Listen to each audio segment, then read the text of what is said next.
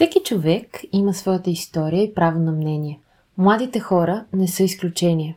Аз съм Елвира и в рубриката Младежите говорят ще дам думата именно на вас, за да ви предоставя възможността да споделите повече за себе си, ценностите, целите и мисията си. Вие имате какво да кажете, а ние искаме да ви помогнем да го направите. Заслужавате да бъдете чути. Ние всички вярваме във вас и това, на което сте способни. Вие сте важни. Повярвайте и вижте как животът ви ще се промени.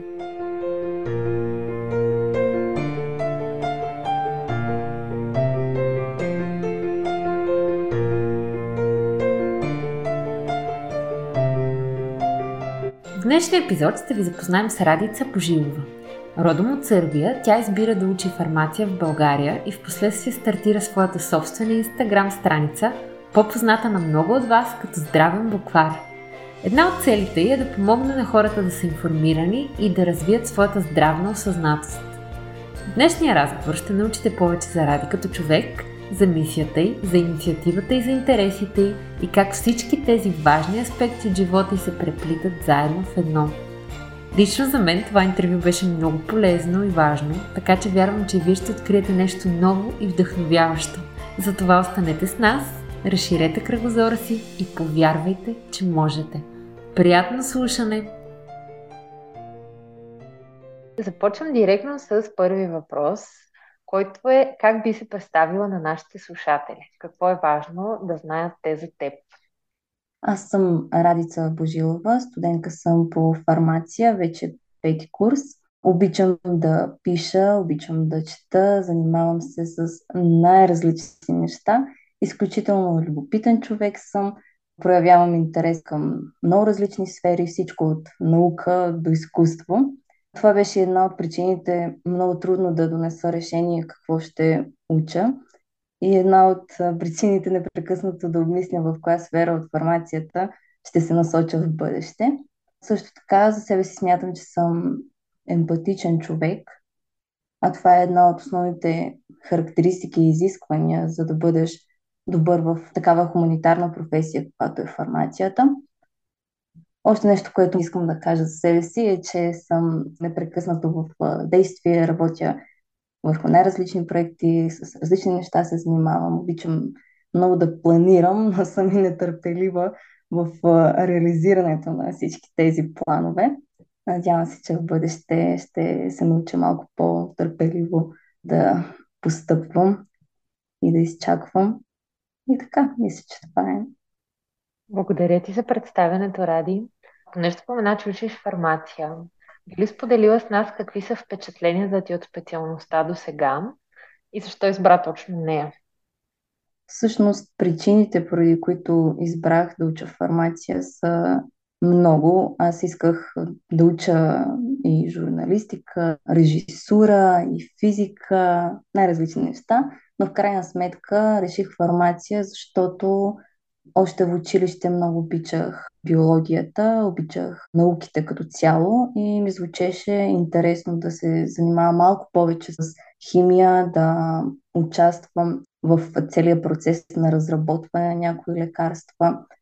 Просто проявявах интерес към тази дисциплина още от училище и знаех, че там има може би повече възможности за реализация, не само аптека, както е популярно сред а, повечето хора. Повечето хора мислят, че аптеката е единственото място, където после можеш да работиш след като завършиш фармация, но това всъщност изобщо не е така. Има много, много различни опции и в момента си чудя на къде да се насоча. А кои са някои от другите възможности, за които може би хората не знаят, когато учат фармация? Ами, може да работиш в фармацевтична фирма, може да работиш върху клинични изпитвания, може да работиш в сферата на регулацията на лекарствените продукти, на тяхното пускане на пазара. Може също да работиш в маркетинг сектор на някоя фармацевтична фирма. Примерно на мен конкретно това ми е доста интересно, маркетинг бизнес в фармацията. Доста неща са. Хубаво е, че споменаваш, че има толкова много варианти, защото съм съгласна с теб, че много от хората наистина мислят, че да изучаваш фармация означава, че можеш да работиш само в аптека след това. Така че благодаря ти, че сподели различни опции. От това, което казваш, или поне което чух, звучи сякаш ти си насочена повече към маркетинга в сферата. Правилно ли те разбрах? Или има нещо друго, което конкретно те привлича? Звучи ми интересно да се занимавам с маркетинг, но все още не съм сигурна в коя посока ще се насоча. За начало сигурно ще започна в аптека, защото това ни е задължителен стаж, пък после ще видим. Супер, звучи като добър план. Имаш време да откриеш отговорите, дори все още да не знаеш всичките неща и да не знаеш точно на къде искаш да се насочиш. И тук се сещам да те попитам, каква според теб е ролята на фармацевта в съвременния свят? Важно е да се разбере, че фармацевтите са хората с най-големи познания за лекарствата и те най-добре могат да насочат пациентите към това, кое лекарство да изберат, кое е най-подходящо за тях, когато става въпрос за OTC, т.е. лекарство без лекарско предписание. Също така, фармацевтите са хората, които най-рано ще забележат дали един човек, който се самолекува, трябва да се насочи към лекар или специалист. Той е този, който проверява и дали съществуват някакви лекарствени взаимодействия. Когато, например, някой човек дойде и има пет различни лекарства, той е човека в аптеката, който всъщност трябва да провери дали тези лекарства са си подходящи, дали могат да се използват съвместно или тяхното комбиниране може да доведе до някакви странични ефекти, например. Фармацевтите са и здравни специалисти, които носят отговорността да разпространяват идеята за здравословен начин на живот. Те са тези, които трябва да говорят и за рационалното използване на лекарствените продукти. Например, напоследък много често се използва нерационално антибиотичната терапия при най-различни симптоми, което особено се забелязва в балканските държави, но това е и в световен мащаб. Когато се използват антибиотици, трябва при това да се прави антибиограма, т.е. да се утвърди, че тези антибиотици наистина трябва да се прилагат при този пациент, а не когато ни боли гърлото, да отидем и да си взимаме антибиотици. То по принцип и не могат да се взимат без лекарско предписание, но много аптеки, за съжаление, си продават антибиотиците и така. А това може да доведе до резистентност, което се смята, че ще бъде една от водещите причини за смърт в световен мащаб, примерно след 10 на 15 години че сякаш ролята на фармацевта е изключително отговорна и изисква много съзнателност и много сериозно отношение от всичките неща, които ми казваш. Стана ми интересно това, което спомена, че фармацевта отговаря и за това да държи хората информирани и да подсигурява необходимата информация, което ме навежда на следващия въпрос. Не знам дали слушателите ни са чували за здравен буквар, но това е една страничка в Инстаграм, която е създадена точно от Ради. И сега ще те помоля да ни разкажеш малко повече за идеята, която стои зад Здравен буквар и каква е основната ти мисия. Аз създадох Здравен буквар, защото откакто започнах да следвам информация, все повече виждам колко много и най-различни информации има в интернет пространството, което от една страна може да се каже, че е полезно, защото винаги може да намерим отговор за всичко, което търсим, за всички наши въпроси, но това е и опасно, защото има много хора, които не са здравни специалисти и споделят своето мнение. Има много подвеждаща информация, има много информации, които могат да бъдат даже и опасни за здравето на човека. И затова създадох една страница, където моята цел беше да споделям научно проверена информация и хората да са сигурни, че това, което там пише, е наистина така. Също така, след това започнах да развивам страницата си и получавах най-различни други идеи и предложения от последователите, какво ще мога да включа в страницата като постове. И сега, примерно, бих се насочила към това да обясня на хората как и къде да си търсят информация, как да постъпват, ако имат някакъв здравословен проблем, да, да не се диагностицират сами, да не се самолекуват, но да отиват на лекар или ако имат някакъв проблем или се чудят какво лекарство си вземат, което е без лекарско предписание или добавка, да отидат до най-близката аптека или ако си имат свой фармацевт до него и да го питат за съвет, защото това е човека, който със сигурност най-много и най-точна информация може да им даде. Поздравления за инициативата Ради. На мен наистина ми звучи сякаш си открила перфектното приложение на цялото знание, което получаваш благодарение на специалността си и си намерила начин да го направиш така, че да бъде от полза на обществото и на хората, които искат да се погрижат за здравето си. Така че браво! Тук също ми е интересно да те попитам, понеже спомена, че има много източници, които не подсигуряват вярна информация или представят непроверена информация.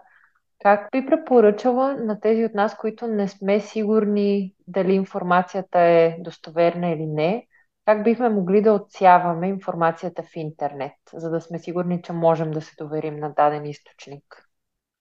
За начало, може би е добре да се подберат няколко сайта, които са вече с години се знае, че тяхната информация е добра, но те са повече на английски. Аз ще направя пост, който обяснява и който дава линкове към различни сайтове, които биха могли да се използват. Но, примерно, още неща, към които човек трябва да се насочи, когато чете нещо, е да види дали е посочен самия автор на публикацията и дали този автор е медицинско лице, здравен специалист, било да е фармацевт или лекар. Това трябва да е посочено. Ако е посочено, е по-голяма вероятност информацията да е достоверна. Много ти благодаря, че споделяш тези съвети, защото аз лично смятам, че е изключително важно да знаем как да отсяваме информацията, която всъщност е полезна и правилна от тази, която може да ни подведе в грешната посока. И обобщавам за нашите слушатели, едно от нещата, на които е важно да се обърне внимание е авторът на дадена публикация, на дадено съдържание, какво се занимава, какво прави. Това лесно може да се провери, вероятно, в линка на страничката на човека или да е посочено отдолу под самия пост. Така че проверявайте до каква степен е адекватно дадено съдържание, преди да се доверите на него напълно. Извинявам се, че те прекъсвам, просто исках да добавя, че не е добра идея да си търсите симптомите в Google, защото има толкова много грешна информация и може първо да ви изплаши и за някакви симптоми, които не са опасни, да толкова да се притесните, че да отидете веднага на лекар и да си причините най-различни стресове, а в крайна сметка да не е нищо опасно. А от друга страна, може би ще намерите оправдание, че вашите симптоми не са нищо опасно, а в крайна сметка да трябва да отидете и да посетите лекар, защото може би трябва да се постави диагноза. И затова това, което препоръчвам, ако има някакви симптоми, е да се отиде на лекар и той да е човека, който ще реши дали трябва да се правят допълнителни някакви изследвания или не. А ако искате да четете нещо друго, което не е за а, само диагностициране, то това е единия начин да проверите сайта, който гледате, да проверите кой е човек, който пише статията. Ако има линкове цитати, да видите тази статия на какви цитати се позовава, т.е. от какви сайтове всъщност е взета информацията. Благодаря ти много, Ради. И сега бих искала да те попитам, понеже се заговорихме за самодиагностицирането, смяташ ли, че това е една от основните пречки за здравната ни информираност или има други фактори, които ни влияят да не бъдем достатъчно информирани и осъзнати относно как да се грижим за здравето си? Тук всъщност има доста проблеми, които могат да се гледат от различни перспективи. Примерно някои хора мислят, че са достатъчно информирани и не се доверяват на лекари и на фармацевти, защото смятат, че са прочели достатъчно неща и знаят повече от тях и не искат да чуят съвети. А, пък други хора, които изобщо не се интересуват от това и не търсят по интернет, са обратното на хипохондари.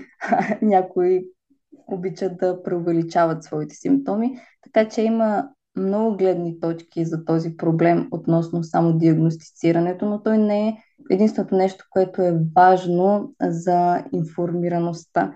Аз смятам, че това да бъде човек здравно информиран и да има здравна култура е важно, за да може да си опази своето здраве. Не толкова когато се появи някакъв симптом, дали той ще отиде на лекар и дали на време ще се лекува, отколкото до това да не дойде до заболяване. Мисля, че здравната информираност е основата на това да се предпазим от развитие на заболяване, даже и на генетично предразположени такива. Смятам, че информираността е основата на превенцията.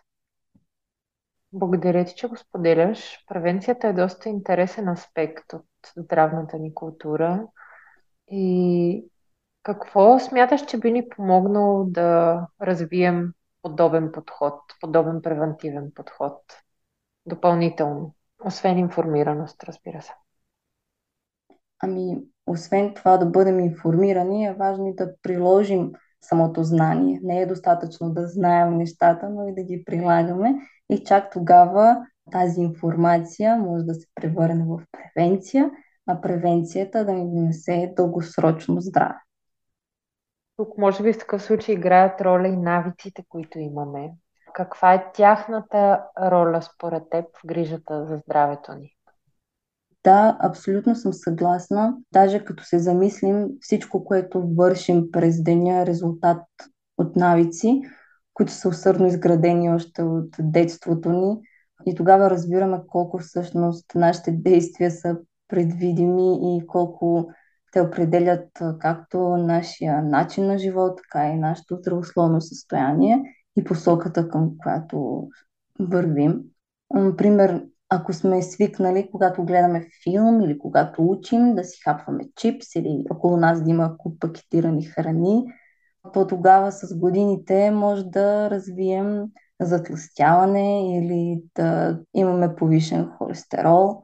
Или ако сме свикнали, примерно, да вечеряме късно и след това веднага да си лягаме, това може да доведе до развитие на проблеми с храносмилателната система, например да се появи рефлукс. Почти всичко, което правим през деня, може да влияе на нашето здравословно състояние. Също така има и примери, които са обратни, например навици, които сме изградили и водят до по-добро здраве, но ние не ги осъзнаваме, че всъщност ги правиме.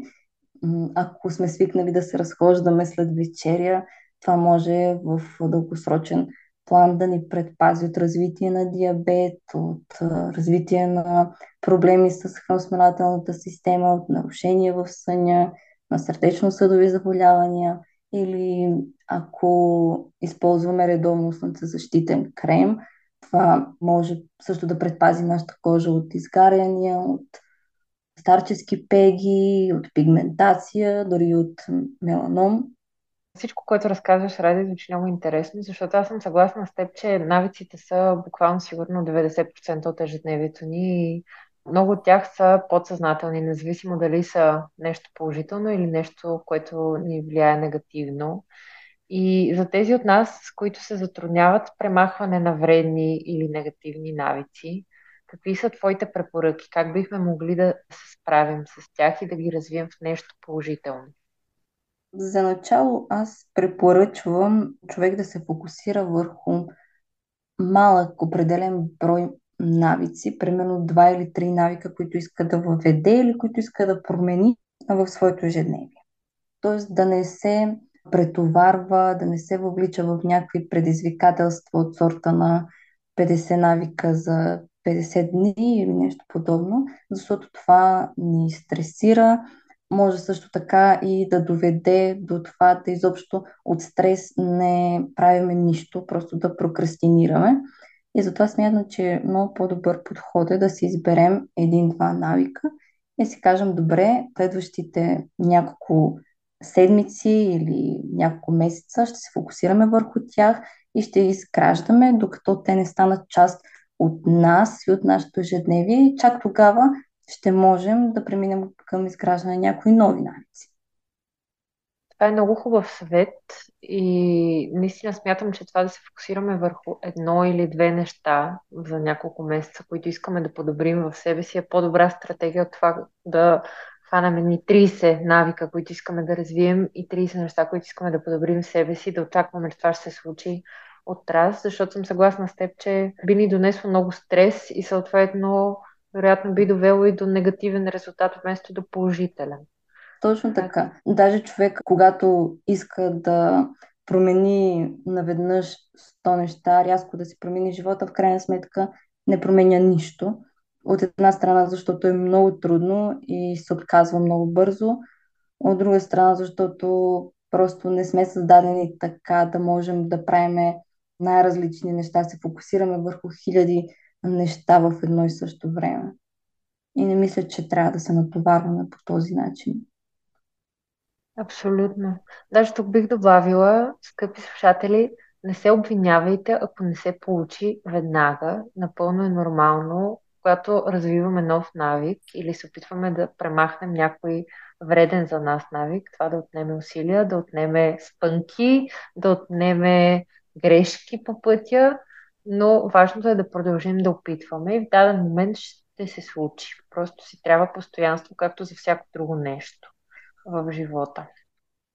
Точно така. Постоянството е най-важното нещо, ако искаме да стигнем някъде. Добре. Преди да продължим към някои другите въпроси, които съм подготвила за днес, Ради, да обобщим накратко темата за здравето. Как може според теб ефективно всеки от нас да се погрижи за здравето си? Няколко важни точки, обобщителни, преди да продължим нататък. Така, ако пушите, спрете да пушите. Ако пиете, намалете алкохол. Много важно е да спите достатъчно, много важно е да се храните достатъчно и храната, която използвате, да е нутритивно богата, т.е. да не се храните с пакетирана храна, например. Също така много е важно, когато излизате навън, даже и да е зима, особено когато е лято, винаги да си използвате слънцезащитен крем. Други неща, които може да правите всеки дневно е да се научите да медитирате или да правите йога или някои други техники за намаляване на стреса, примерно техники за дишане.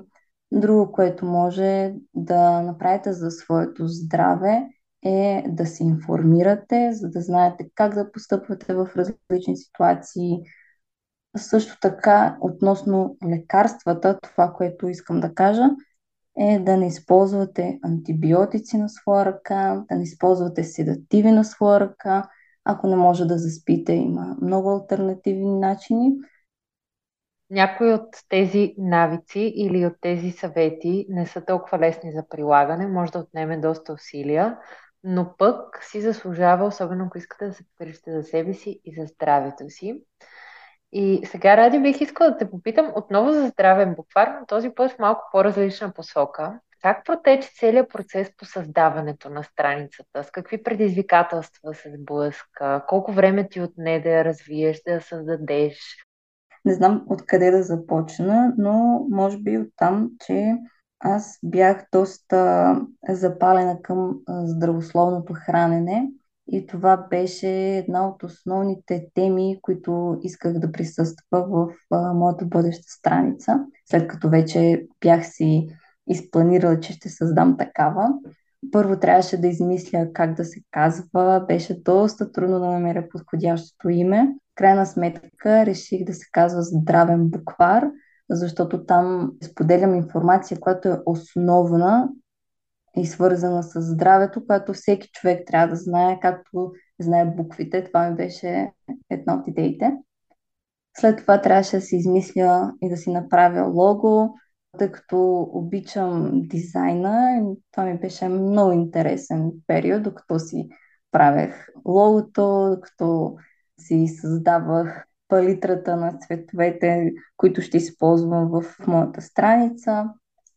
След това трябваше да реша кога ще публикувам, дали ще мога да спазвам този план. В началото спазвах, след това като ми дойде сесията, всъщност един месец почти не можах нищо да публикувам и си викам, добре, сега и тези последователи, които ги имам, са забравили за мен. Нали, пак всичко от начало ще трябва, обаче за щастие не беше така. През лятото съживих страницата и започнах по-усърдно да работя, започнах по-добре да си планирам самите постове и не поствах по три поста на седмица, а след това пет седмици нищо да не правя. Но когато имам време, си правя примерно няколко поста и след това публикувам ги, например, поведнъж седмично. За сега това ми е целта. Всяка седмица по един пост, но се надявам сега, след като свърша, това е последния ми семестър, че ще имам повече време, ще мога да пиша за всички теми, които съм изпланирала и за всички теми, които мисля, че са важни. Звучи като процес с много стъпки, но пък ми изглежда сякаш си се насладила на всяка една от стъпките, въпреки че може би на моменти ти е било по-предизвикателно и трудно, така че поздравявам те. Много ти благодаря. Да, беше ми наистина интересно. Аз обичам да правя това, обичам да пиша, обичам да си дизайнирам, обичам да измислям как да кажа нещо, което звучи сложно на приемлив и интересен език. Това ме навежда на мисълта да споменем и любовта ти към писането, защото знам, че обичаш да пишеш. Ради е един от авторите, които участва в нашата книга, Уи Метър книгата, така че може да прочетете разказа, който е написала там. Исках също да те попитам, как успяваш да откриеш баланса между писането, между здравен буквар, между университета? Ти спомена, че планираш и това е доста важна стъпка от ежедневието ти, но как се справяш с всичко това? Как балансираш всичките неща? Този баланс всъщност беше най-голямото ми предизвикателство.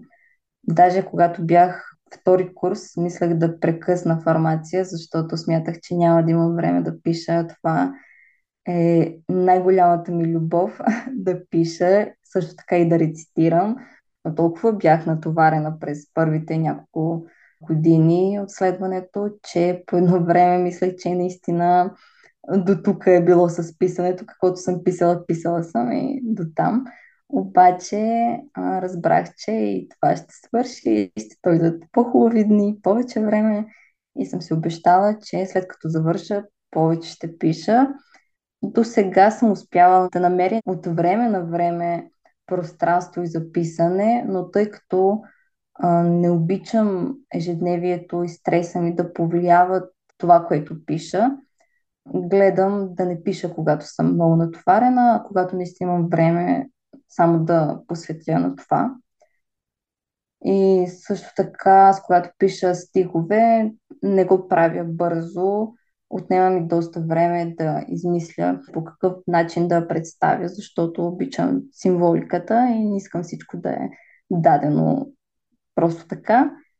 Също гледам да има ритмика в това, което пиша, което си отнема време и човек трябва да остави всички проблеми, всички неща, които има в живота, за да се отдаде на това, което иска да направи, за да бъде то наистина така, както си го е представил.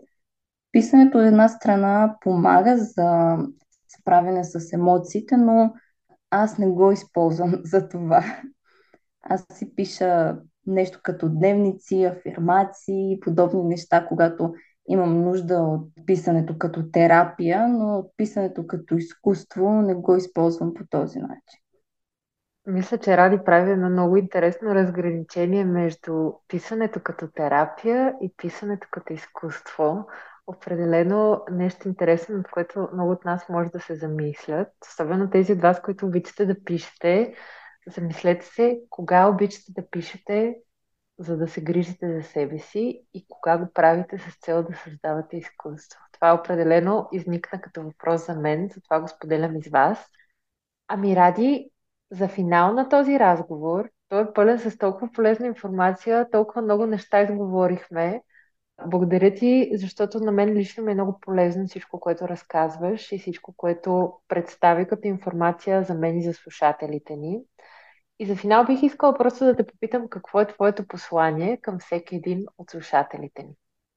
Думите на хората, които следват здравен буквар, ме мотивират да продължавам.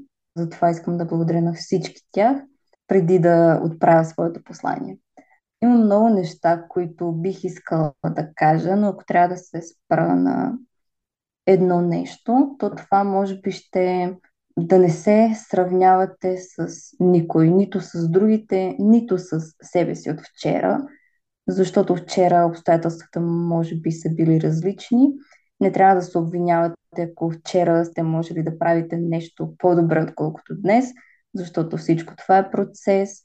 Възходите и паденията са част от него. Просто трябва да си имате цел, визия, докъде искате да стигнете и да се придържате към нея. Благодарим ви, че останахте с нас до край. Ако и вие искате да покажете на младите хора, че са важни, то споделете епизода с приятели, за да може и те да разширят кръгозора си и да покажат на младежите, че заслужават да бъдат чути. Ще се радваме и на обратната ви връзка. Свържете се с нас на We Matter Digital Magazine в Instagram или във Facebook. До следващия път!